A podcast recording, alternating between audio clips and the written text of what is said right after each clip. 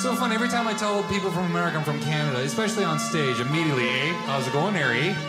You want a war? Or do you want to just give me a war? There's a new NBA champion, and it's a team from Toronto, Canada. Oh! This is the Prosciutto Masala Podcast.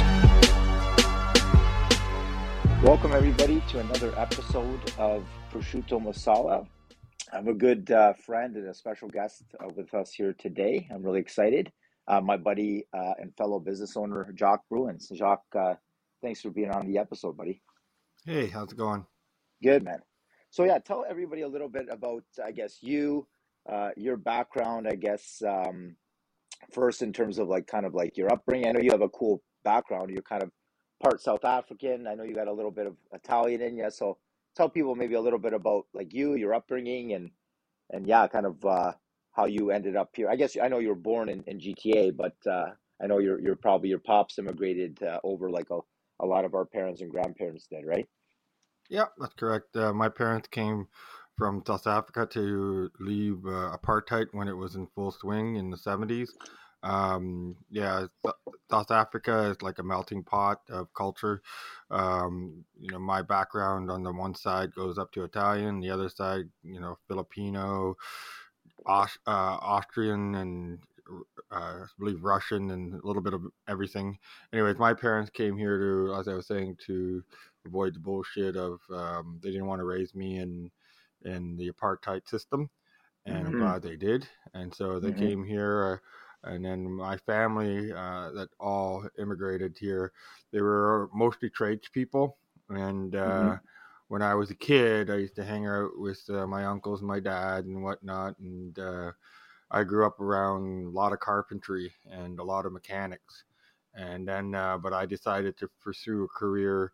I've always had an interest in art, and then I pursued a career eventually that turned into computer animation. I did that for about 20 something years and then uh, realized the white collar setting isn't for me. And Mhm. then um, I had a kid and moved out to, uh, I, I moved out from Oakville area to Bowmanville to be close to her. And then uh, kind of hit some hardship and started installing awnings on the side to make, just to keep my sanity. Um, I was making like less than 10 bucks i was making about 1075 about seven years ago which was at the time the minimum wage was 13 and i was actually making less for it. And uh, i was in between jobs in animation and the drought got a little long and then i kind of told my current owner the current business owner at that time um, my good friend of mine named Beth at some like it hot and um, i told her i asked her if i could get more money and work full-time and she declined that and then so i told her i had to go look for other awning work and i was told good luck in that and then Yeah. um, within a year i had an established business with uh, doing over 100 to 150 jobs a year. I, it was quite uh, amazing. Um, the first season i did it um, i went from broke to making you know 30 grand in three months and then I realized that I was onto something. At the time, I Mhm. was also uh, trying to invent a smart headboard and bring it to the market, and I was trying to. That was my first priority, but the money from awnings was just in my face, and uh, my trade skills from my youth came into play, and um, yeah, I just decided that uh, I started installing for other dealers, and I knew I would eventually I want to sell it, but my game plan was to uh, learn as much as I can from installations and watching other dealers and how they make their mistakes. And uh, did that for a couple of years. And yeah, I've seen a lot of mistakes and, and a lot of screw ups.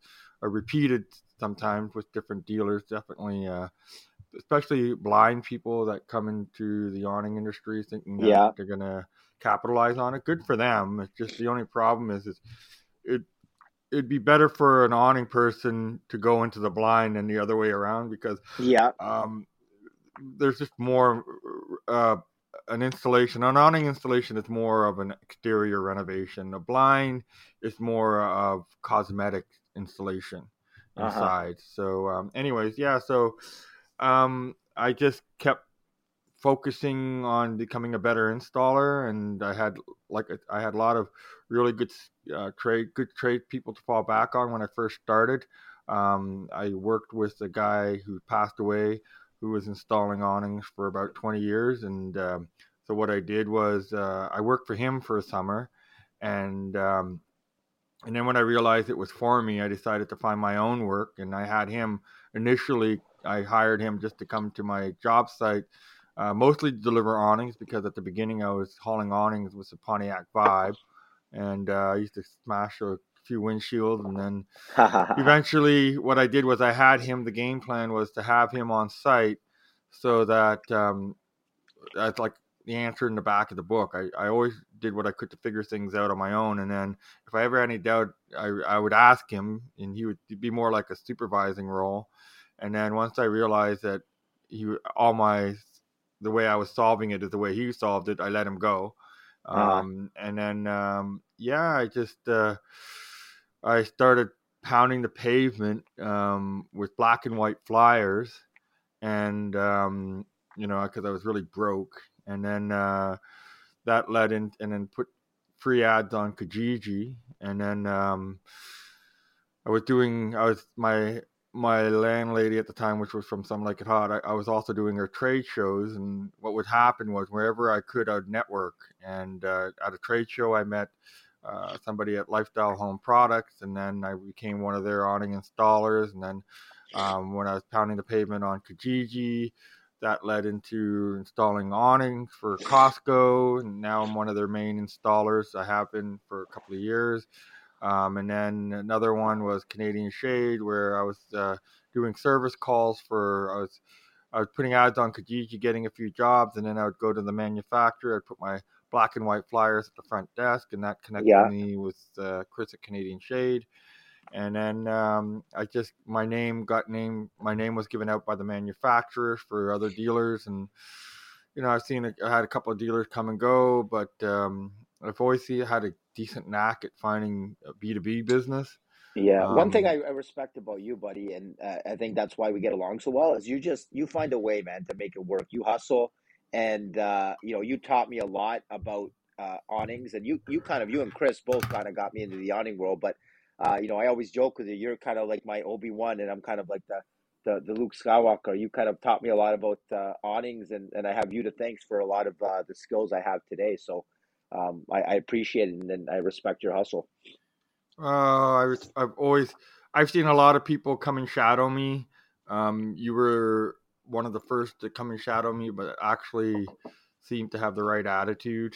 Um, you just you know, as, as we know, when you when you when you first came work for me, um, you you were my helper. You followed shadow even with your own business, and then we we worked. It didn't take very long, and I you know compensated you accordingly to your skill set. And I saw within, I think it was almost took you like one, two years you were on your own.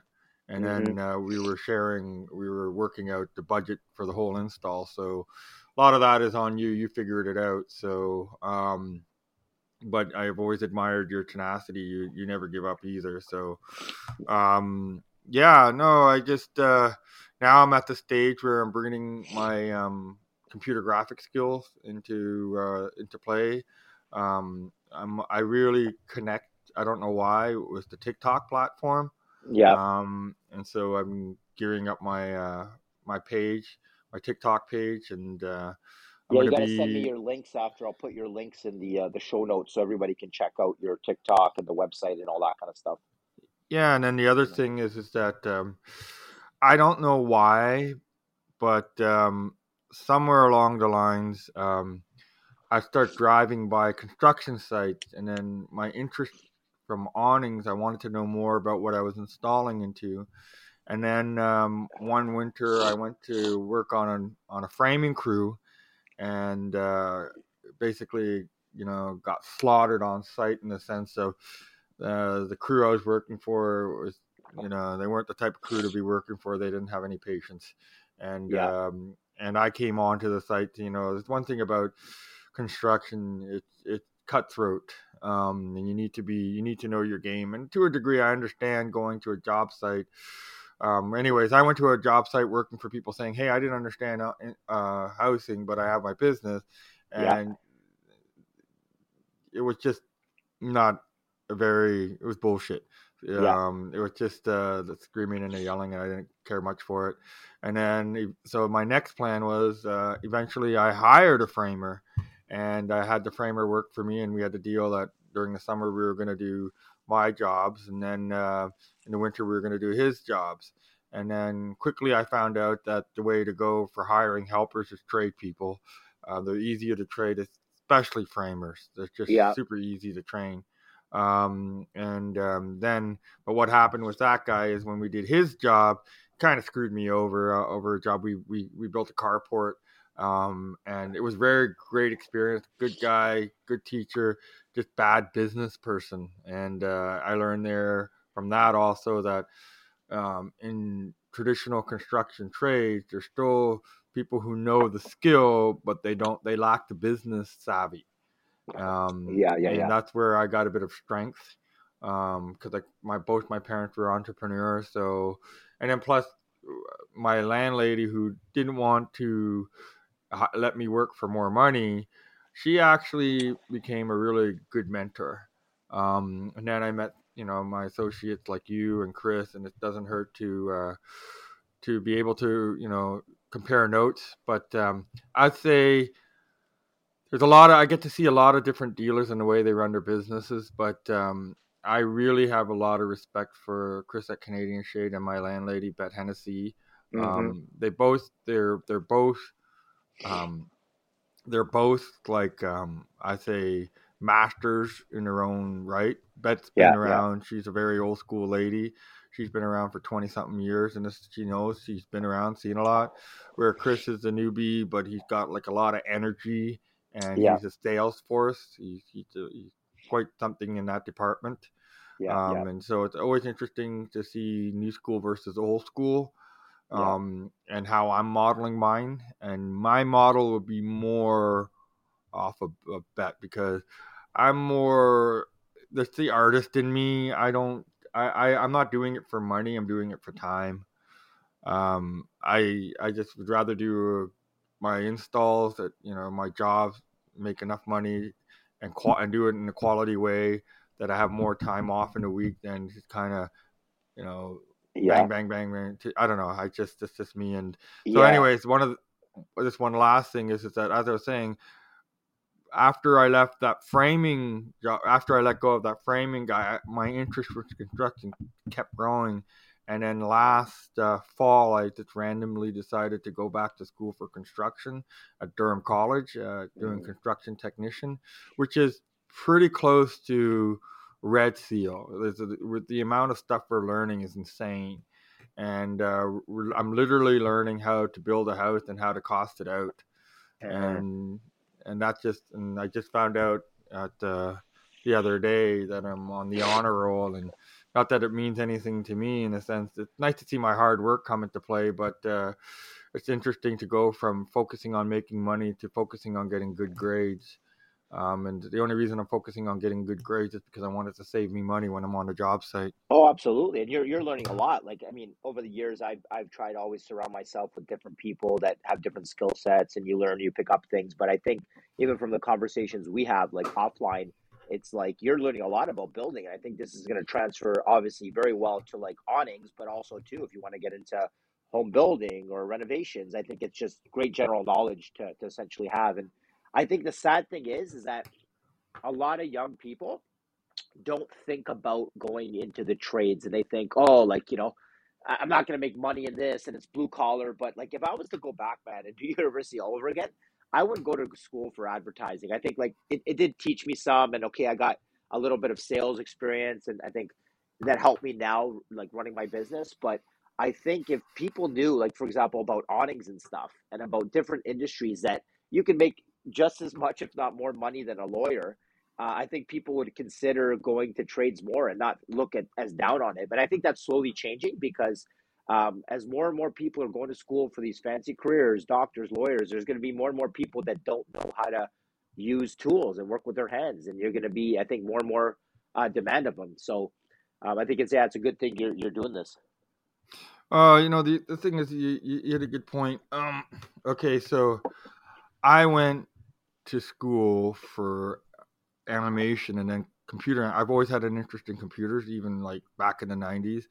And Yeah. I've literally watched the evolution, uh, pioneer, and I was part of it. Um, but the thing is, is that, you know, I was taught to, I was encouraged, um, I got a really strong single mom that raised me to follow what I love and pursue it.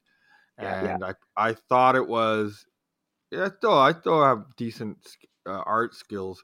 It's just that, you know, you know, the problem is, and I think I've, I, I, realized this with listening to Robert Kiyosaki, um, it's just that when you follow what you love, your love becomes a job. And there's like it's it, it, there, nobody tells you about this. It's you know it's nice that it's nice to be go to work and and and you know lose yourself in it and then get paid for it. But work should be work.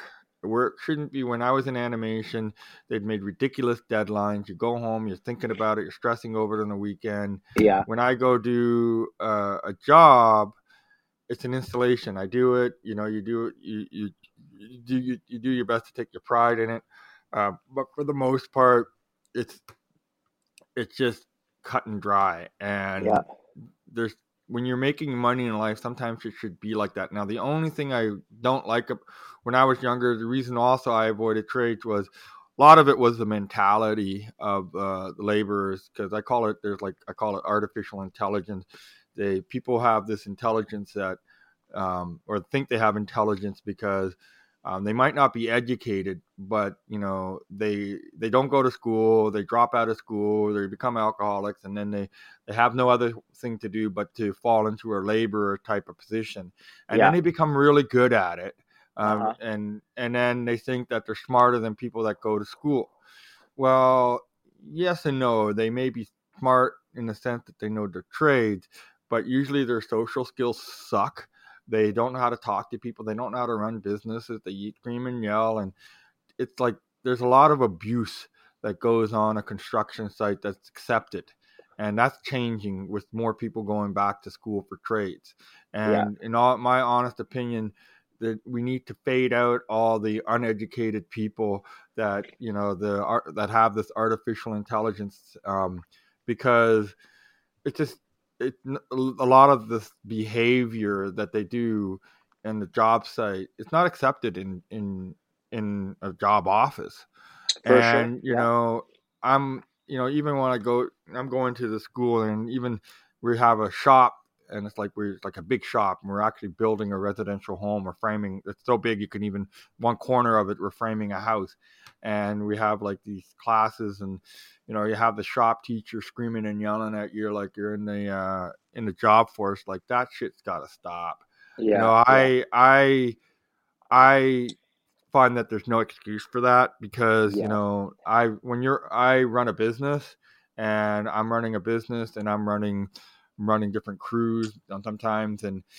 i don't let it get to me. Uh-huh. and i also find that it's a small thing. I know we work together and nothing pleases me more than when i work with people and you know all different levels of experience but there's a lot of tools they don't teach you on how to communicate. Like please and thank you goes a hell of a long way you know it- like even if you, you always find a way to say please and thank you and have patience with people Yeah. and I then think, I think. i just find. Go ahead. go sorry, ahead, I just I was just gonna say I find like you know when all of a sudden like say when I'm working with you and then all of a sudden you're saying please and thank you to me and showing me the equal uh, level of respect, it just makes the job site much more enjoyable. And yes, there are gonna be times where people fuck up. You know, I that's I don't. Everybody's got to learn one way, and when somebody fucks yeah. up, you, you have a you have to decide well i can lose my shit on this person or i can say Yeah. well you know we all make mistakes and Yeah, just remember yeah. this mistakes and then you know after the third mistake the next time you're coming to my job site you're you're gonna fix it for free Yeah. right or yeah. i try to work with it i don't i'm not a greedy asshole but Yeah. sometimes i try to make people i want people to learn right I, and I think you're absolutely right. I think there's some things like I, I found, similar to like being a leader and when you're like and and for me i relate what you're saying to the coaches i had growing up uh, that were good basketball coaches and bad basketball coaches and i found the the bad coaches were always like you screwed up you missed a layup it's like what the fuck you doing what the hell blah, blah. and it's like you're not trying to miss a shot you know what i mean you're doing the best you can if it's something where it's like you're making the same mistake over and over okay you take the person aside but i found i always played the best when coach was supportive. But then if he didn't like something I did, he took me aside after the game in private and said, "Hey, listen, try to do this different or try to do this different." I think the same is with like a job site where unfortunately there's a lot of like old school, you know, boomer mentality where it's like, "Oh, you got to embarrass the guy or you got to put him down." And this and it's like, listen, there's a time to get mad, there's a time to get angry, but I think most of the time I I, I adopt the the thought that um, you get more bees with honey and when you're respectful and polite to people, um, you get more out of people. And I think me and you both kind of run our job sites that way. And unfortunately, a lot of old school guys don't. They just think, oh, like you got to kick them in the ass. Yes, there's a time to be kicked in the butt, um, and there's a time to have a like a, a, a, stern discussion. But I think if you constantly maintain that thing of respect, and I, I agree with you, I think that needs to happen a bit more in the trades because a lot of job sites people are just like putting their their junior guys down or putting their laborers down, and you're you're not going to get the best and most loyal workers if you if you continue to do that, right? Uh, I heard there's two sayings. One I got from my uncle, uh, who's also a great tradesperson and one and runs a business, and another one I made up because I used to fight a lot. Um, when I was a kid, I was kind of stupid. But one, the other one, the first one from my uncle was "cool heads prevail," and then the other yeah. one I learned is is you know when you lose it, you lost it. Um, you know there are ways to deal with your anger sometimes we're human and we're gonna we're, we're gonna explode um, and that's okay as long as you learn how to manage the aftermath but you know they always keep talking about how how hard it is to find labor it's not really hard if you pay people well and you treat them right yeah. you know um, you know you got to when you're running a business you need to invest into people. It means maybe paying a little bit more and being a little courteous, and you know, and if there if somebody's really being a pain in the system in your system, you don't need to you don't need to get rid of them in a negative like in a in a in a horrible way. You just kindly fade them out. Yeah. Right. And yeah. you know it's it's and it's nothing personal because sometimes when people become a liability to your business it's nothing personal. You got to think because you know our job as a proprietor of a business, especially now yeah. that I'm taking construction, is the yeah. safety of our of our workers. And yeah. uh, something happened to them, it's on us.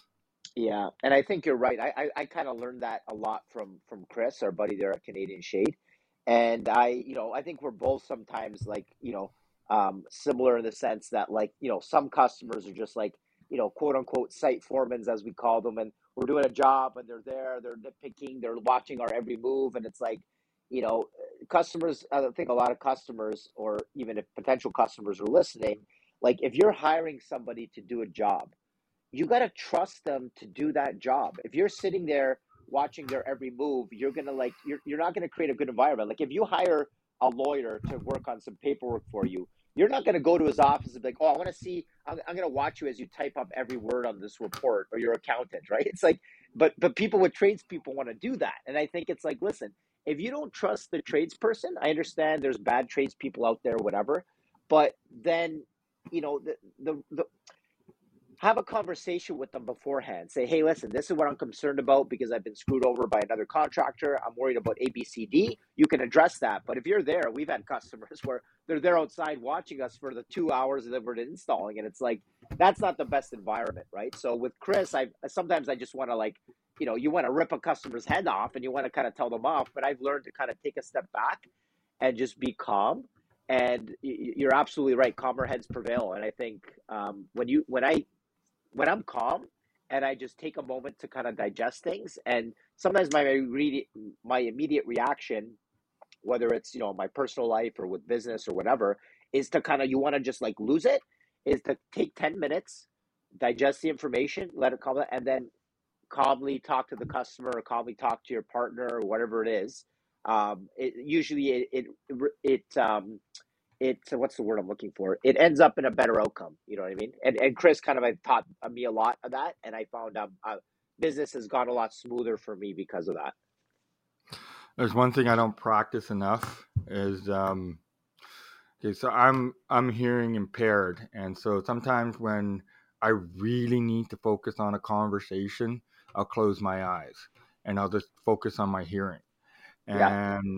sometimes I find in a hostile situation, that's really for me a good thing to do because um, because you know there's listening and then there's listening, yeah. right? So you know when I find if I'm interacting and I'm angry and I have the visual of another anger, uh, there's somebody's face I just don't want to see.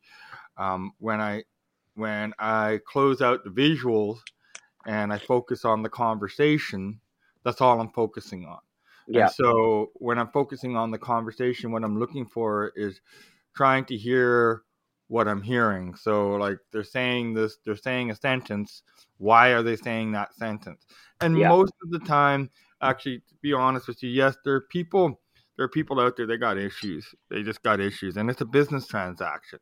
So at the end of the day, you know, um, you're the transaction is is that they're giving you money and they're they have a certain expectation, right? Yeah. So, um, you know, I find that when, you know, you know, when I like I had, you know, I've had issues, and you know, people don't listen when I say, you know, I've I've done over a thousand jobs, right? So when you do over a thousand jobs, you know, like I know Chris has done more, but I'm just saying installation wise, um, because the Canadian Shade, their volume, my volume is pretty decent too. But the point is, is that you start to see patterns. You start to see patterns in people's behavior. You start to see it before it even hits the before shit even hits the ceiling. Yeah. Right. So sometimes, like, I'll go on a job site, and I I call it uh, I call it the baby bottle, but basically it's a pacifier. What yeah, I, there's yeah. certain things that you do to pacify the situation. Like if you're doing a job and you see, you know, that say brick install and you're installing on brick and there's uh, holes on the veneer that you didn't make but your awning is in line with it you just fill it in you just yeah, you don't yeah. you just do it and because and then the customer will come out and i'll point to them before they can even because i'm already anticipating all i'm anticipating what they're going to say and so i try to get it beforehand and I call you know that, and then you know I just and I'm pretty straight. I said, look, man, I did this for, I did this, I did it. And they go, oh, thank you, thank you, and I'll just stay straight. No, uh, I didn't do it for the thanks. I just didn't because I didn't want to hear the crying. Uh-huh. You know, it, it, you know, and sometimes I find there also with the way I talk to you, you know, some people will will argue that I don't um, I'm not mindful enough in how I interact with the customer. And I find personally, I've been doing it long enough. People I found people they they want a leader on their site. They want mm-hmm. somebody confident on their site. And you know, you don't have to be a dick, but I find that, you know, there are some places when you're interacting with the customer, you need to be real. Right? Mm-hmm. The best real you can be, right? Because you know, a lot of times what happens in in home improvement is you have a salesperson come up, and the salesperson, yeah, is actually focusing on the sale, and most of the time, salespeople don't have installation experience, and you know they come to a job site, they quote something, and and the customer can feel it, the customer can feel they're being jived, and they want to speak to the installer, mm-hmm. and you know and the reason why they want to speak to the installer is because most of the time the installer doesn't care. They just want to do a good job and they'll say it straight. Mm-hmm. Right. So, and I just find that's good business. I agree with you. I agree with you. Is there anything you would say on that note in terms of like customers that you can? Because I think a lot of customers just think about, oh, I, I need this job done, but I, I'm not thinking about, you know, the installer. Um, what would you say to the like any potential customers for you to make the job easier? Like is there something you would kind of say like hey listen keep this in mind so that you know the job can be smooth? Obviously one thing we always talk about is like you know some customers get it. Like they they kind of we talk to them about the install they go inside. Most customers are great right? But then there's some customers that like i've had this and i know you've had this where they get a lawn chair and they sit there for two hours and with a bag of popcorn, and they're watching you install, right? And I'll just kind of say to that, I think we both use it. It's like, hey, listen, Mr. Business Customer, I'm sorry, um, my insurance doesn't cover any damage that you know happens, and we only people that are insured are allowed in the work area because it's very dangerous. So we just ask you if you can go inside, and then um, you know you, you're happy to come back out when the job's done or whatever. So so when you have to say that to people, you do, but anything else like that you would say to potential customers that kind of help you know the job go smoothly Yeah, yeah. Well, first and foremost, um, there's a lot of like, there's actually, truthfully speaking, legalities. One of the in this course that I'm taking, I'm taking a two-year construction course. It's very intensive. They cover everything. The Mhm. first semester is like, and they they they tier it, so you're learning tier by tier, upgrade by upgrade. Before they in the first semester, one course is list on safety, and like okay everything safety, everything from understanding. Um, I think it's Ontario, uh, the OSSA, something like that. Um, Occupational Health Safety Act, which is a law. Okay, and then you got WSIB, and then they they talk. Uh, you know, one of the things um, they talk about is job safety assessments. Okay, so before I go in there, you know, you're a customer. I get it. You're a customer, and one of my things, it's all about learning how to get your own feel. Right Mhm. now, you know, I never argue with the customer. My biggest kryptonite is when they say, I spent a lot of money for this. And, know. you know, when I hear that, it's like, yeah, you did spend a lot of money for it. You should. But it, the thing is, is that you can't, you can't really do anything if they're insecure. They're, they're going to, for whatever reason, or, but, but, when they, I call them property foremen, when they want to do property foreman, I see them a mile away. I put my foot down because, in actual fact, now what you're supposed to do when you go to a job is assess the hazards before you Mhm. work.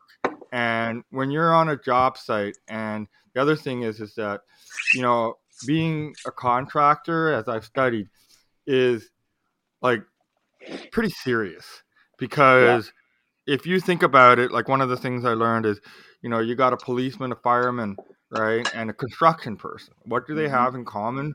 We're all risking our lives doing hazardous things. Like a fire person's going to the fire, a police person's putting themselves in harm's way with a violent person. We're they got you know guns and shit that can, uh, you know, we're using t- tools like a circular saw that can cut your limbs off Yeah, right? yeah. We're we're we're on we're on height. We're we're doing hazardous work, right? Somebody can get injured, right? Just like in all the other fields. So we actually have to be on our game. That's why when we go to a job site, it's no different than the other uh, professions I just met. They have to be on their game, and so do we, right? And you know the problem is, is that people, it's their home. They don't see it as a job site, and that's what you got to Mhm. explain to them. That's your home, but it's my Mhm. job site. Mhm, and mhm. So there are many liabilities that I have to consider. So no, you can't sit and watch. And you know, sometimes you know you play it out. Sometimes you get a good feel for a customer. Sometimes, you yeah know, and then, but it's understandable in the sense that you know when you're not in trades and you you see you, for us what you know like let's just say you look at a veneer of a house an outside a house what i now see is two by fours framed with ply sheathing with the skin um, you know and then either siding material or brick material right? Mhm. materials that have costs that can be fixed that can be put together. They see a big investment.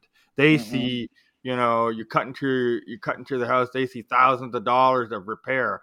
Well there is truth to that because you know for us you know but it, for us it still comes down to this is what it costs to, to get the materials. It's just material and labor and technique right? So you know you know like i said for a lot of people their home is their biggest investment is their is their place where they live right? So you know i can understand i can understand it to a degree but you know you got to trust it like to me you should if you can't trust your gut then you shouldn't be working with someone else right? And yeah. in my business in our business you know you know uh, if you got some guy some handyman guy and i hate to put down handyman people but this is what I think of a handyman. And I know not every handyman, you know, you get a handyman that a retired construction worker, you get a handyman that, you know, been around trades and just trying to, you know, do something to make some money on the side, right? Then you get the handymans that are, you know, flat ass broke and trying to hustle people, right? And, you know, that's what their fear is, right? Yeah. And, but if you got a handyman and he says, you know, right away, I have a million dollar liability insurance, right there, that tells you he's serious, right? If you got a handyman and he's got an invoice with the title on it, Yeah. another thing, right? If you got a handyman that's saying, oh no, we could do cash, there's a red flag. Yeah. Right? So, you know, And I talked about this too with with Chris um, and other people before too, and just for like potential customers out there that are either looking to hire, you know, any company. Like compare apples to apples, and I think a lot of people, unfortunately, they compare apples to apples a lot of times when it comes to other products. Like for example, a car, but they don't do it when it comes to uh, as much as I'm seeing in contracting. For example, like if you go buy you know, we, we, we like our trucks, right? We need trucks for our work. If you see two identical trucks that look look the same, but one truck is listed for twenty thousand, the other truck's listed for five thousand, you're gonna scratch your head and say, okay, there must be something different here with the engine. There must be some problems with this truck that's cheaper, and you're gonna you're gonna compare apples to apples to make sure you get the best value. But a lot of times I find with contracting, people just say, okay, what's this bathroom rental cost?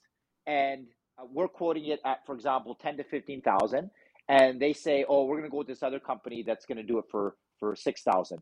And I say, "Listen, no problem. Go with who you want, but like, have you compared what they're giving you? Like, oh no, well he says he can just get it done." And it's just funny how people don't.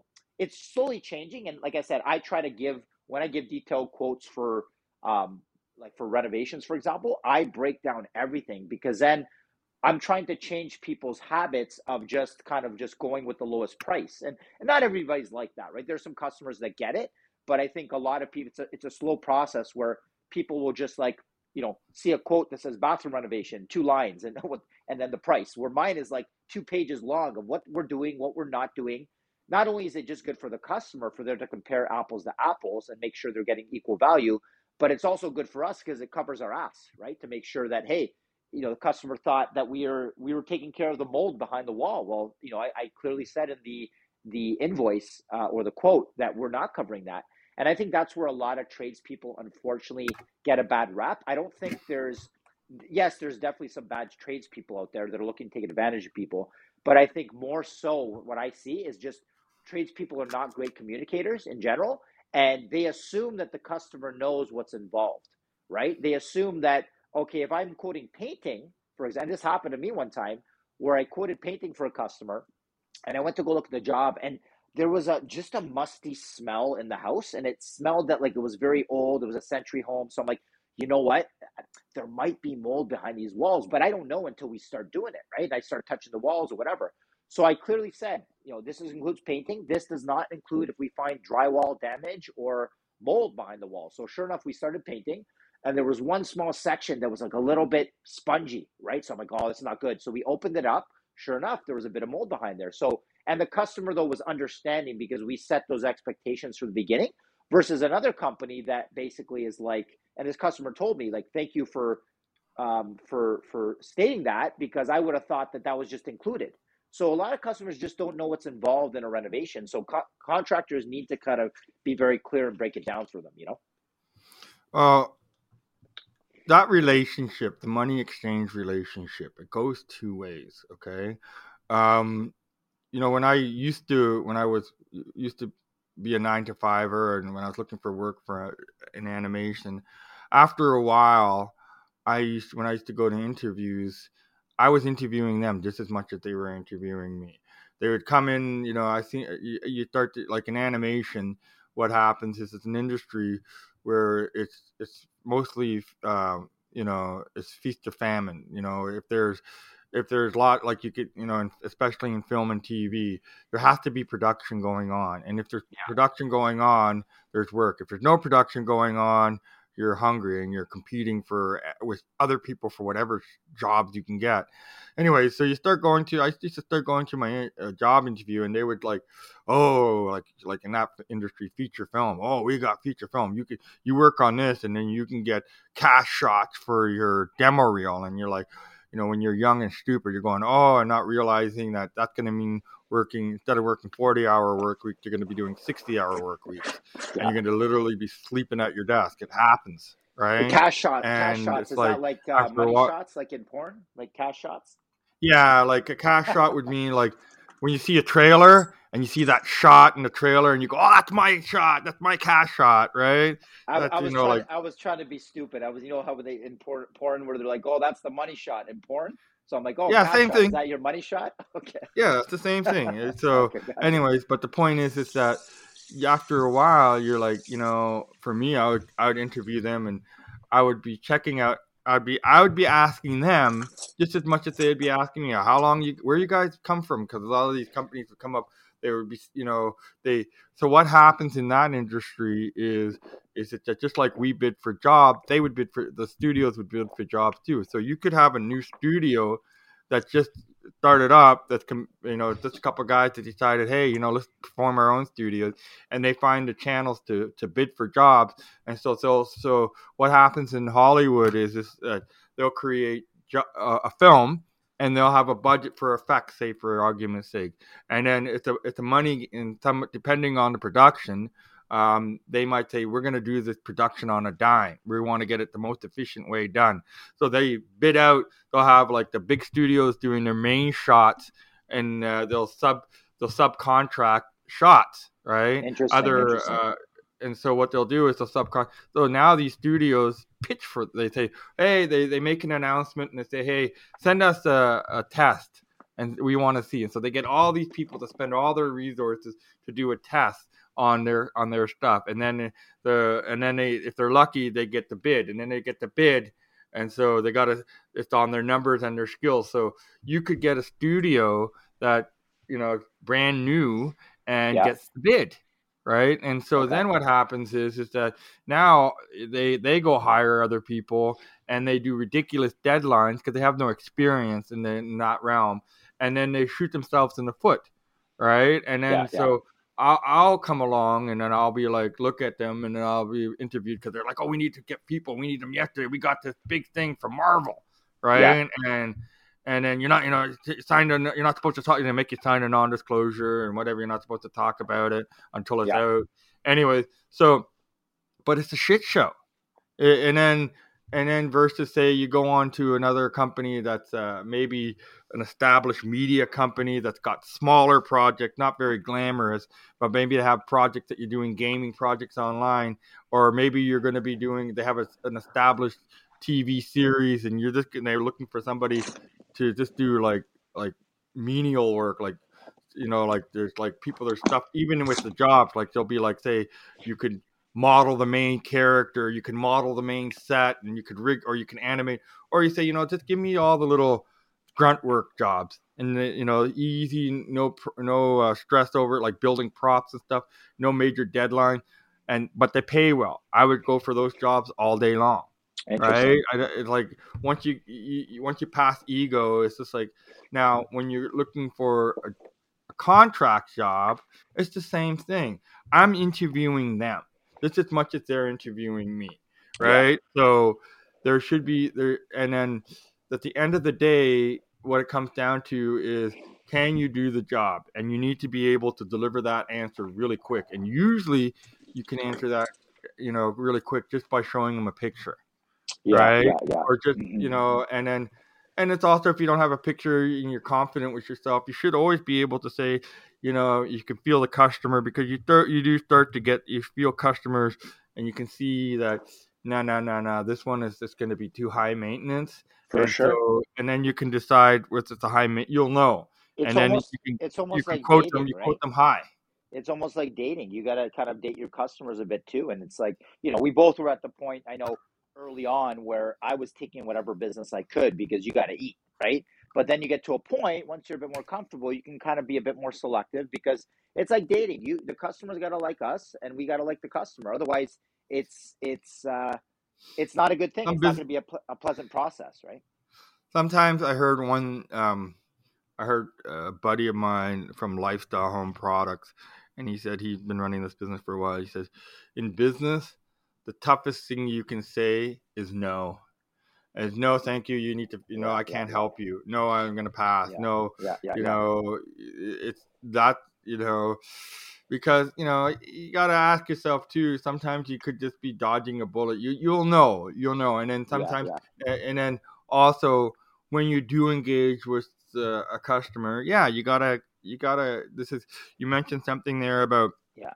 about how you do your quotes now one i as i was mentioning um i grew up with tradespeople and my dad used to be um an 18 wheeler trailer mechanic and he used to work on the hydraulic beds um, Yeah, yeah. air air freights and i'd hang out with him and then he would show me how when he invoices you know he would you know he had the old school you know carbon copy one where you write on it and it leaves a copy and he would detail everything Right and it's Yeah. because he's slapping a big bill and you know when you're slapping a big bill people need to know what you did Yeah, right? sure. Like if you're slapping a big bill and you're saying, "Hey, you know, this is costing two thousand dollars." Well, why is it two thousand dollars? All you did was put that up. Well, no, I had to do this, I had to do that, I had to do this, I had to do that, and then that, and then put it up, and then after that, after I put it up, I had to do this and I had to do that. yeah, yeah. That's where your thousand bucks Yeah. come from. And if you don't like it, I, under, I understand because I can go do this other job where I have to do less. Yeah, it's interesting how, like, again, what I was talking about before with the dynamic of people when it comes to tradespeople versus like professional. Um, I don't know if you not blue collar, but what's the opposite? White collar, I guess, like lawyers and Mhm. doctors and stuff, right? Where, where the the mindset difference. If you pay a lawyer, for example, to do work on a prenup, for example, for your marriage or something like that, um, and they charge you an hour's worth of time, and it's like five hundred bucks, you're like, people are kind of like, oh, okay, it's a lawyer, five hundred bucks, that's fine. But when it comes to like, uh, uh, I was talking to my cousin about this, who's who's an HVAC, um, and if you go in and you charge somebody, say, to fix their AC unit and like three hundred bucks, and you're there for ten minutes, and you leave, they're like, oh, what the heck? It's only ten minutes. I I paid three hundred bucks, but it's like, yeah, you're paying for the years and years of experience, as long as well as the um, the the the you know the the experience and the know-how uh, and the professionalism. And I, I listened to a podcast one time and it was talking about, okay, would you feel better then if I took twice as long to do this? And people start to think, and it's like, I should be rewarded the fact that I can do this quickly and efficiently. If you have another HVAC tech in here that takes four hours to do this, isn't it better I only take 10 minutes and 30 minutes because it's like I'm more experienced? So it's funny. We reward kind of um, efficiency and we reward experience when it comes to white collar work. But when it comes to blue collar work, people almost like they, they don't value it as much. And I think it's it's funny. My cousin would tell me like he would then learn that okay, if something's like ten takes ten minutes to do, he'd sometimes go in the truck, you know, check a couple emails, come back, and then take a, take a full half hour, an hour, and people would feel better about spending that money as opposed to just he did it in ten minutes as it was in and out. So it's funny the mindset of people, right? Uh, I, I think I told you this story. A story I learned um, about the king who had um, uh, an engine that broke. Okay. And the king had an engine that broke, and then he had uh, he put out an announcement to the town that his engine broke, and it's like a steam engine of some sort. Yeah, and yeah, So he could bring it into the courtyard, and uh, he made an announcement, and then um, uh, he said, "I'll give a million coins for somebody who can fix my fix this problem, fix my engine." Mhm. And then this uh, old guy comes out of this out of the comes forth, and he says he's like looking, staring at it, nodding his head. And he goes, "Okay, I'll do it." And so so he goes up to the machine. He pulls out one wrench and tightens one bolt, and then boom, it works Uh-huh. right? And then he goes up to the king. He says, "He says, pay up. Where's my million coins?" And of Yeah. course, the, the king is like, "Yeah, but you were only on it for a thing. You know, that's costing me a, a million coins. You know." And he Yeah. goes, "He goes, no." I said, "It actually cost you one coin, but it cost me ninety nine whatever hundred thousand coins for all my mistakes." And the man hours that went into learning how to do that, right? yeah, you Yeah. you you're not you're paying you're paying for everything I've learned. So that's the point, right? You that's where you know. So in a fact, you only paid a coin. You're not, but I paid more, right? Mhm. So, and that that's how um you know that's how it works. You know, Hundred so you know, but 100%. also when when people start to you know sometimes you know like i you mentioned with lawyers and stuff you know i don't mind paying you know a lawyer what a lawyer is supposed to get paid because that's what their, that's their profession the same as ours the bottom line is is this you know i know for fact you know now that i'm you know my my my bill can be compared to other people's bills and it can be my bill can be expensive Mm-hmm. right but you know i look at my bill and i have the advantage of working for different dealers and seeing what they charge Yeah. right? And i also it, it comes down to how much are you willing to uh, for a customer how much are they willing to invest to solve their problem Yeah. right? So you can go with someone else but you got to ask yourself you know like for me i am that guy that will do a four hour install in one hour right? I just it's like a it's, it's a brick for example and i'll come in with the right crews you know and the right fasteners and boom boom boom um i'm out right? And that's what you're but you're paying for my efficiency. Yeah. you're paying for the fact that i will come to my job site my truck is rigged a certain way it's organized a certain way the guys Yeah. i use have a certain i don't have to talk to them. I have you know double instead of having you know one impact i have two for each guy. Instead of using a method of installation that takes longer i know what installation will work that takes the fastest Yeah, you've right perfected your art. You're perfected, and there, it's no different than I heard the analogy one time of like, think of like somebody like an artist, like I don't know, Leonardo da Vinci, versus um, versus a modern, say say say an artist that's just getting started. Um, let's say let's say an artist that's maybe been doing it for maybe six months is pretty good, and let's say he can do he can paint. Um, it say he can let's just say for for uh, argument's sake he can paint the mona lisa to look exactly like leonardo da vinci but it takes him like say i don't know like two months to do it but leonardo da vinci can do it in like six hours so should we pay leonardo da vinci less just because he can do it in six hours and the other guy takes him like six months right so you should be rewarded for your your expertise absolutely Uh, there's another thing I learned from art school um, with regards to you said Leonardo da Vinci. They, okay, I learned at school that you know in anything it takes a while to perfect it, right? Yes. And so they said uh, everybody sees Michelangelo's Sistine Chapel, no one sees his bad drawings. absolutely So absolutely you know, 100% everybody, even a great artist, you know, they say in animation, classical animation, you know, it takes uh, five to ten years to master it. Yeah, absolutely. So, Absolutely. One thing I wanted to touch on, uh, brother, because I think it'll be really interesting for people to hear, is about your experience um, with with animation and and what your experience was in that world and and and how and, and why you kind of left. Because I think you you've told me before, but I think it's an interesting story. So maybe you can talk a bit about like your how you got into animation, your your experience in that industry, and the pros and cons, and, and why you decided to leave. Okay. Um, well, as I was saying, when I was in when I was a kid in my 18s and 20s, I actually was very athletic, and I was I used to work out a lot. I used to train for triathlons and race in triathlons, and uh, I spent a lot of time alone working out. And then you, you get a lot of clarity when you're working out in the country.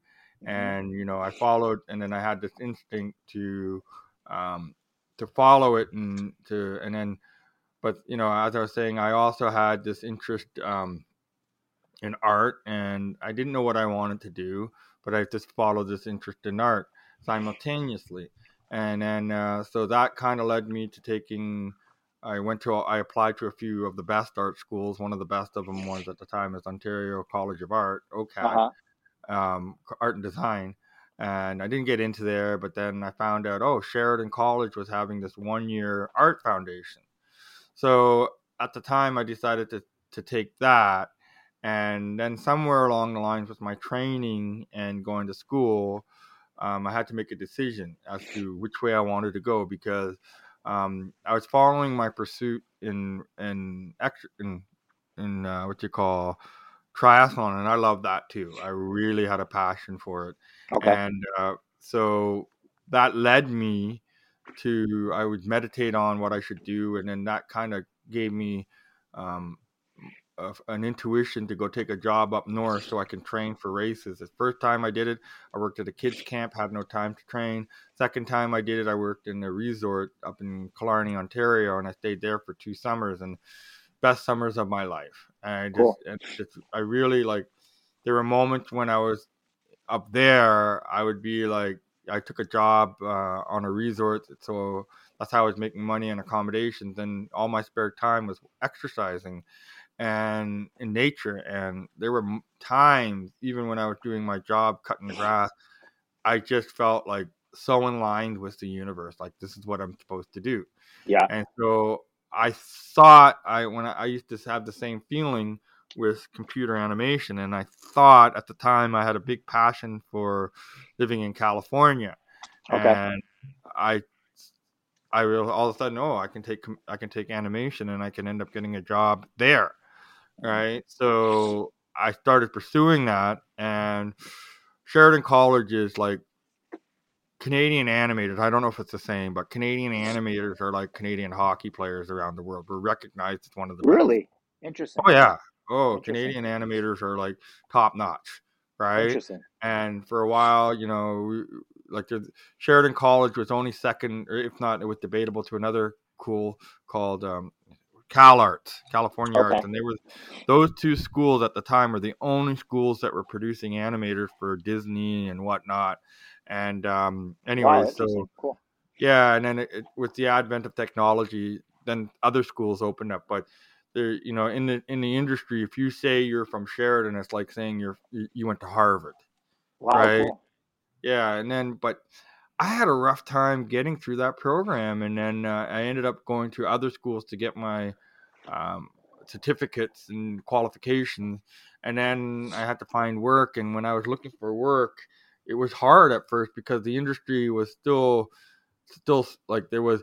I went into animation, computer animation, just before it really boomed. There was a time when all of a sudden, with the advent of uh, internet and video games um, and computers, technology got eventually. I used to work on machines that were like literally a couple, like you know, a hundred grand, and the software was ten grand.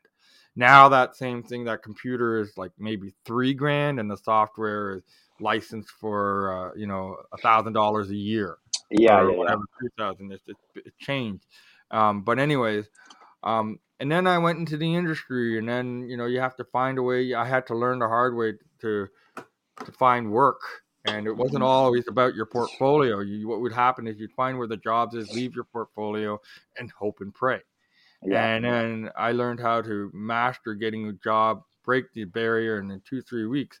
Uh, and that took me a year to a year to figure out. I finished schooling and then kept getting more schooling, and then I had a hard time thinking that, you know, the more software I learned, the better chance I was going to have getting work. And anyways, it took me a while to break into the industry as a young man in my twenties, and then finally when I did, you know, I'd work my ass off in one job and then get laid off to go to another job, and then, you know, it was always like the job for maybe six months to a year, and then you know you're you're getting more stuff for in your portfolio, but then Mhm. over time you just started getting jaded. So is this and- kind of just to interrupt you? Is this would this be kind of freelance, or you're working for kind of a studio and you get contracted by the studio? Well, you, you get contracted. At first, I would get contracted by studios, and you get like a year contract or two, and then up for renewal. But a lot of times, a lot of studios they come and go. Um, it, even Disney came at one point to Toronto. They had a big place in Front Street, and Oh, everybody was all excited about Disney, and they didn't even last two years. They set up and then they shut down, right? And anyway, so when I I always knew I wanted to be an entrepreneur, and then um, I was always trying things on the side, always.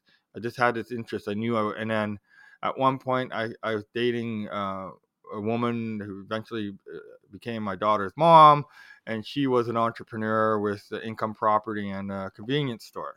Mm. And I, I, she kind of start. She was she she started making me see things in a different way. And so I tried a little vending business with her while I was working, and then eventually we separated, and I tried a, a, a vending, an official vending business, and I learned a lot about business and that, but it wasn't a good business. And then um, I tried to do it full time, and um, and I gave up my I was gave up uh, animation.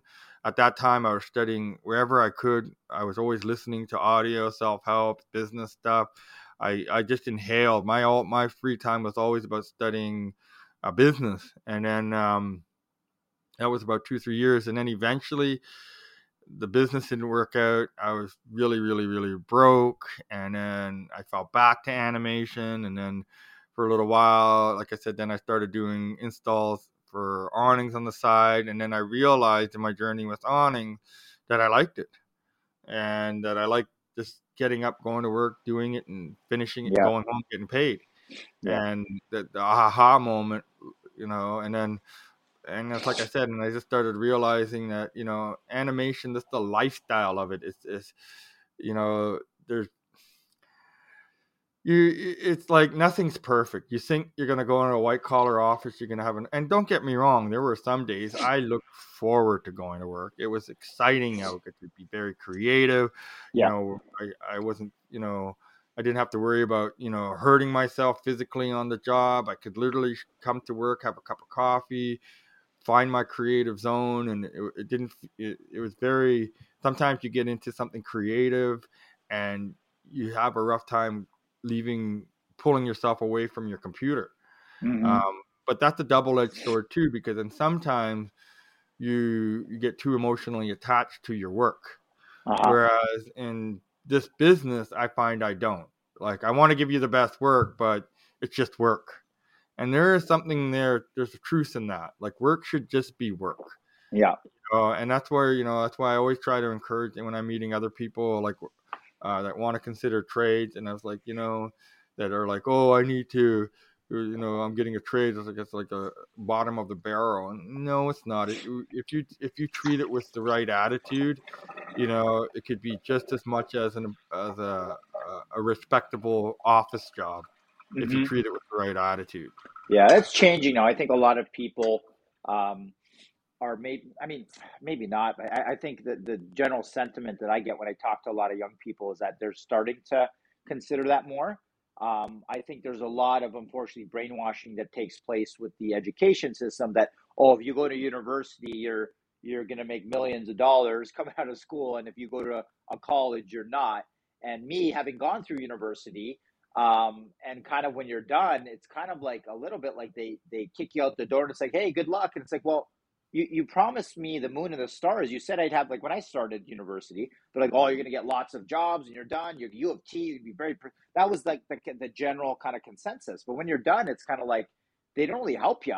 And I had to remember I was working at Home Depot part time for a good three years to try and find a job in my industry. Finally, I got a job in advertising and then worked in that industry for a bit. But um, I think a lot of people now are realizing, okay, do I go to school for four or five years, get into fifty to hundred thousand dollars worth of debt, or do I go into a trade where I can actually make money um, and doing a, maybe a co-op as I'm working, and I finish school with a job and with little to no student debt. So I think people are maybe starting to to realize that. Well, you you hit on something there. When I was in high school, uh, this was pre like this was just before the computers took off. Um, I was actually we, we had computers, but it was like Commodore like Commodore computers and VIC twenties and um, anyways, uh, there was Commodore PET, and there was the way it was really really old school, and then internet changed everything. Um, anyway, so but yeah, they were fading out, and I loved shop, and then they were fading out shop, and they were trying to get everybody, you know, they're prioritizing taking a typing course because everything's going to be on computers, and you know, because you know, you know, before that, a man had a choice of a handful of trades that he was going to follow, and um, you know you hope that you find one. Now, the thing is, is that in all honesty, everybody should take some kind of trade if they have some kind of interest in some kind of trade, and then if they don't like the trade, go into something else. That's the better way because with trades, even if you don't like working in it, even if you don't like, say, you're a mechanic and you don't like working in the field, the ability to work on your own car and life is priceless. The ability, and then you know, there's, you know, you can usually, if you're good in one trade, to some degrees, you can parallel your skin, your skill, um, because it's still there's, you know, you still need to know how to be comfortable with tools. You still need to understand fasteners you still, you know, but yeah, I, trades, you know, it's just a mentality that, you know, just because, you know, I'm, I'm in school and there's in this college and I'm looking at some of these guys, there's a, there's a handful of them, they're 18, 18, and they got their head on straight. They got, you know, they come, one guy in particular, um, a friend of mine, uh, he's he's he's Italian too, and he comes and listening to his stories. It's amazing because that's that's one 18. Italian too many, buddy. You can't have too many Italian friends. You know, us no, Italians are fucking dicks. He, he's he's 18 and he's telling me about he's telling me about how his uncles he's got his one dad who learned to, to become a mechanic on his own he's got you know he's saying that he goes work with his other uncles in construction and they'll give him projects to do they'll say okay here you're gonna go you're gonna we're gonna give you a project. You're gonna you're going to um, you know lay out the uh, build the foundation walls for the for the slab, the concrete slab, and they let him do it and they monitor. And then you know he's 18 and he's been doing this stuff, and now he comes to school and he's like, you can see he's just ready to learn and he's very professional and you know and there's a few of them, right? And that type of mentality, by the time he gets to 40 you know, he's going to be a master. Mm-hmm. And, um, you know, and it's just kind of like he'll never be, he'll never be broke. And, you know, the one thing I like about carpentry, um, from my industry, you know, it's like, dude, I've got master carpenters in my family. They don't have websites and all that stuff. They're just yeah. that good, and they they're always getting work. Yeah, it's like my buddy Ron. It's like my buddy Ron. A lot of like even not even necessarily trades. Like in, in um, I have a, a, family friend that's a lawyer. Um, my buddy Ron, who I do a lot of my jobs with, um, he, um, yeah, doesn't have a website. He just gets all word from word of mouth, and that's like that's kind of the dream, right? Um, so yeah, a lot of people just just get word of mouth, don't even have a website. Yeah, you know, yeah. websites have their place, and but the only thing I I have my own little thing is um you know, Google reviews, you know, I kind of find that, um, to be honest with you, you got to be aware. Like, don't get me wrong. I think, yeah, if I had a business, I'd want to have, you know, as many five star reviews as possible.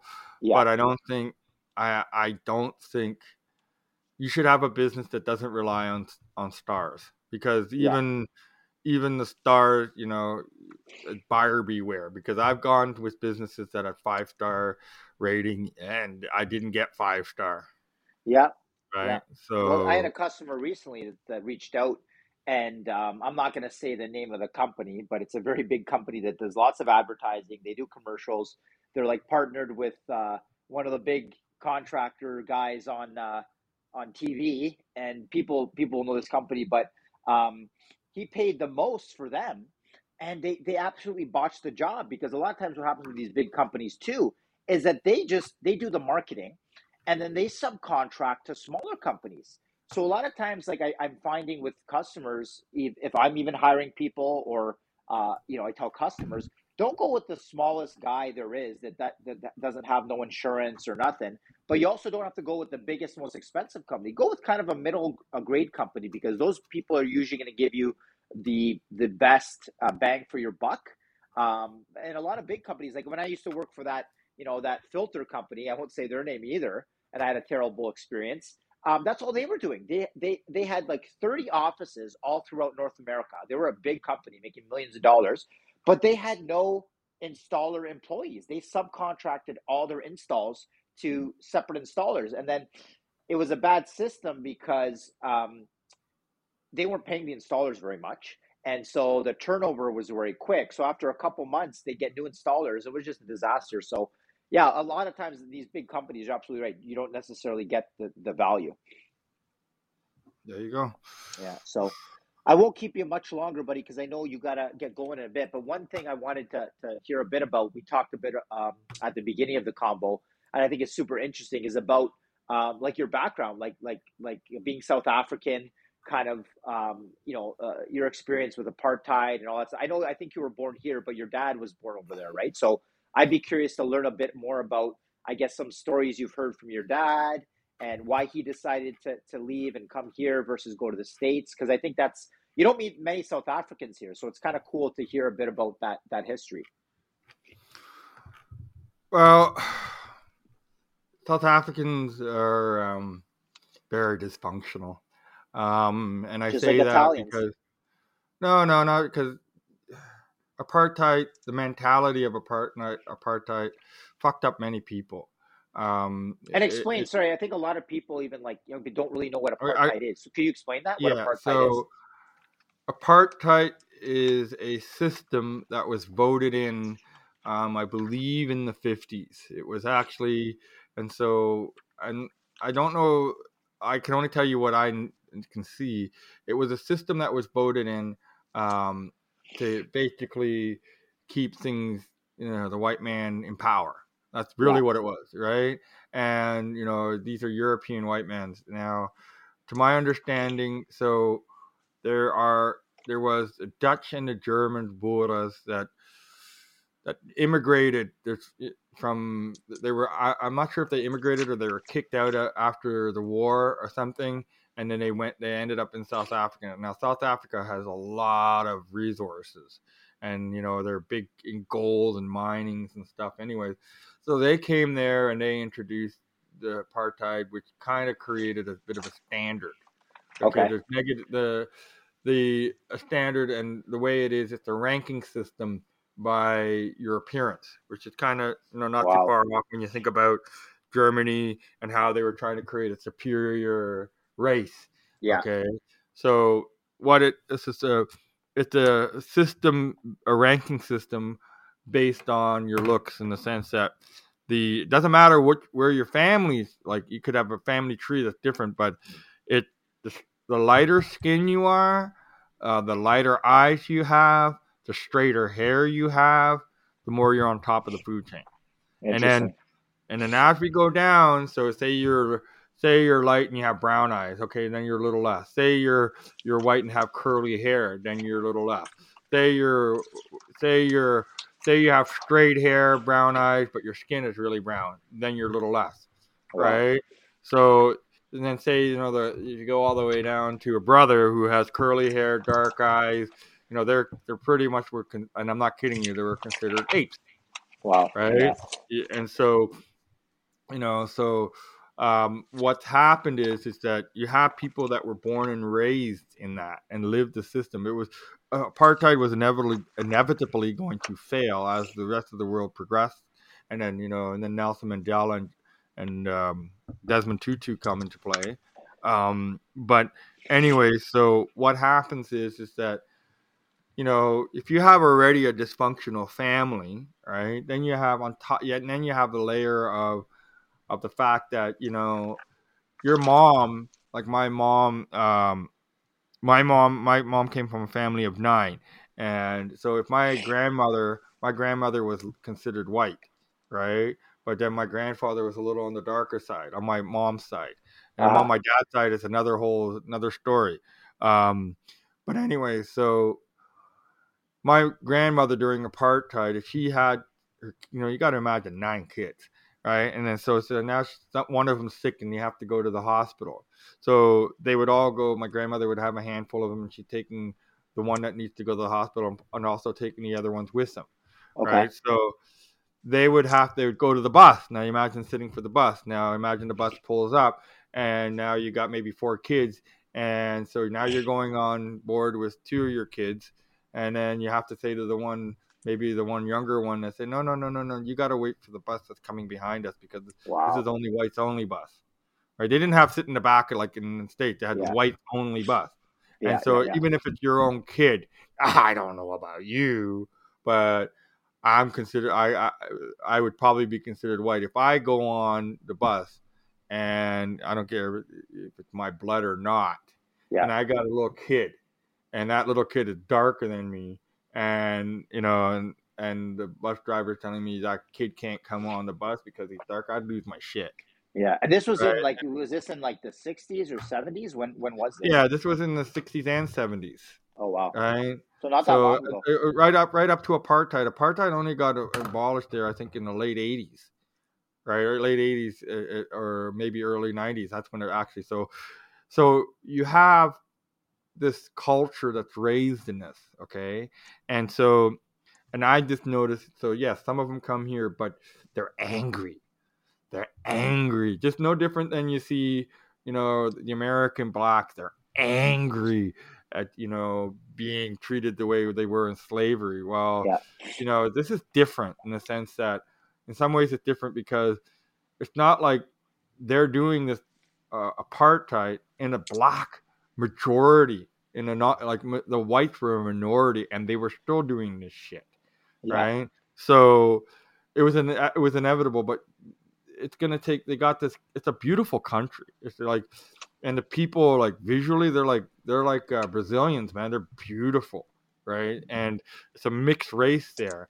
But and then you know and then you know also when you know it's a mixed race but the difference between brazil and there when you get a beautiful black african woman oh my god.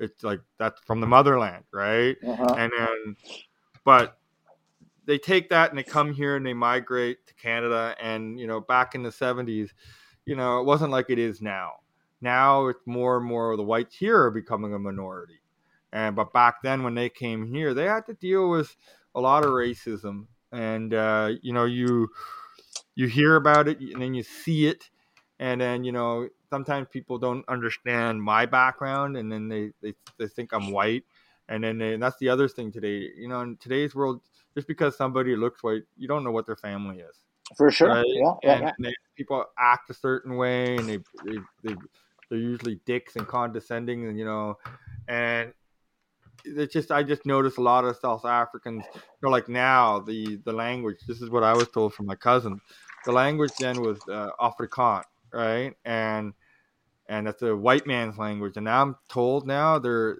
people the the, the younger generations don't want to speak it they, they, Interesting, because it because it reminds people a lot of apartheid. Is that why? yes yes it reminds it, it's a white man's language they don't want to speak it So what what is Right, it now that so- they speak? Like obviously it's English, but is it called something different? If it's not Afrikaans, is it just Yeah, it's Afrikaans, which is basically it's Afrikaans. It's really more of a, it's a mixture of Dutch and German, mostly, interesting?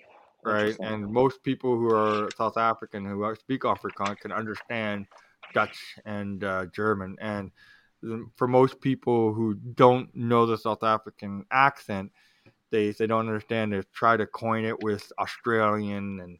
And then they, they usually Australian and South African are way different. I can tell Um, the difference, but I, at some people I have to listen for like a good thirty seconds. But there's certain words um, that I can I can tell. Like there was somebody recently I met, and I'm like, I think they're South African, and, and I personally love guessing people's culture. I think people kind of like it when you when you know their a little bit about their culture, right? So um, I, I sense his accent. I go, can I guess where you're from? He goes, yeah. I go, you South Africa? He goes, yeah, absolutely. And we're talking. I go, my buddy Jacques from South Africa. So it's it's I notice the difference in the accent. Yeah.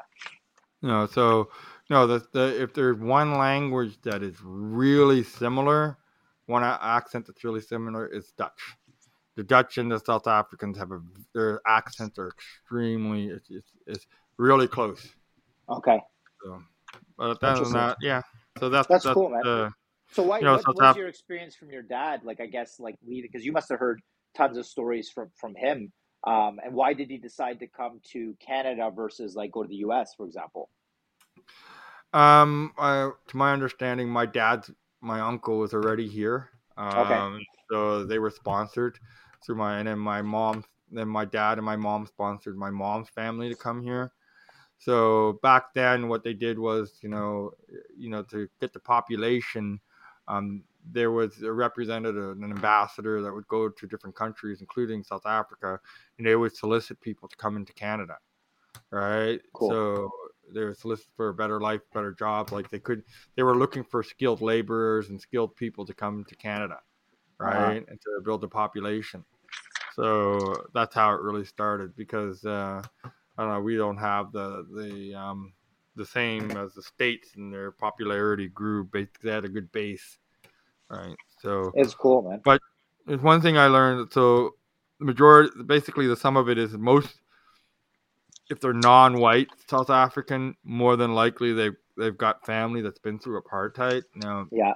and nothing against the white South Africans, they're not all horrible people, but sometimes you got to keep your eye up a little bit for Uh-huh. some white South Africans because don't get me wrong, I met doctors that traveled the world and uh, they're white South African and they're down to earth people. But then Yeah. there, I met people. I would talk. I one time when I was, uh, I was, I talked to a receptionist that worked at FedEx, and she was an old South African woman, and she, I, I got into a conversation. She thought I was white, and she was just going on about how the country's gone to shit, and, Oh, da, wow, da, da, and how the blacks messed it uh-huh. up, and blah blah blah blah. You know, just bitter. Be be careful So- what you say because you know you never know who you're talking to.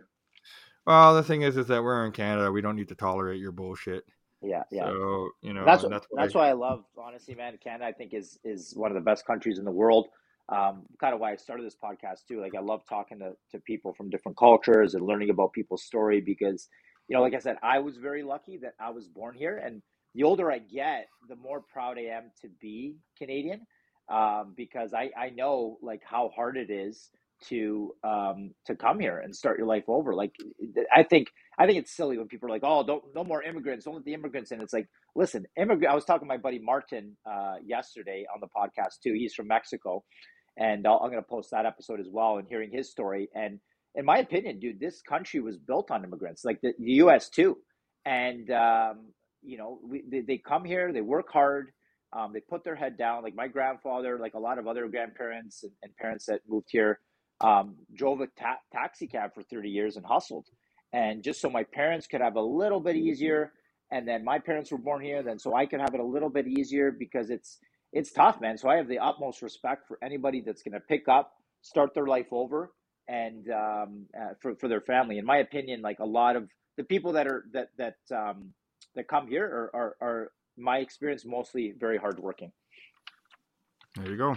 yeah so anyways brother i'll let you go. I know you got to get going but thank you very much man for for being a No part problem. of it. I definitely want to get you uh on again another time because i think we both uh we both uh are good conversationalists and we always have uh you know easy time talking to each other so uh, so i really appreciate it Cool, cool. yeah. So for everybody too, I'm going to post your business links in the show notes, but um, tell people like your social media and your business name. So if people are looking for awnings or any business that, that we can send it your way.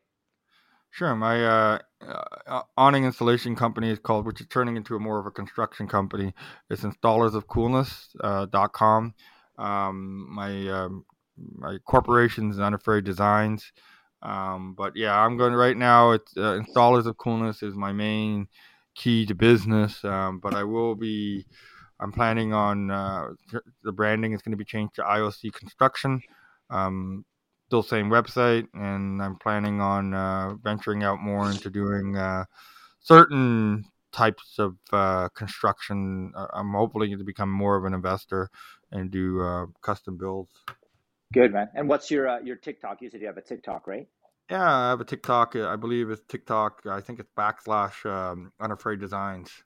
Awesome. Yeah, send, send me that and I'll put it in the uh, the show notes for everybody. So Okay, um, cool, cool. That's awesome, man. But yeah, dude, thanks again. I appreciate it. Uh, thanks everybody for tuning in. Uh, please, uh, if you can, share this with with whoever you know. We're trying to grow. Uh, please subscribe, uh, which is a small little podcast trying to kind of spread awareness of uh, Canadian content and and uh, grow a little bit. So thanks everybody for tuning in, and we'll uh, yeah we'll catch you next week. Cool, cool. Okay, man. Take care. Take, take care. Ciao. Bye. Bye.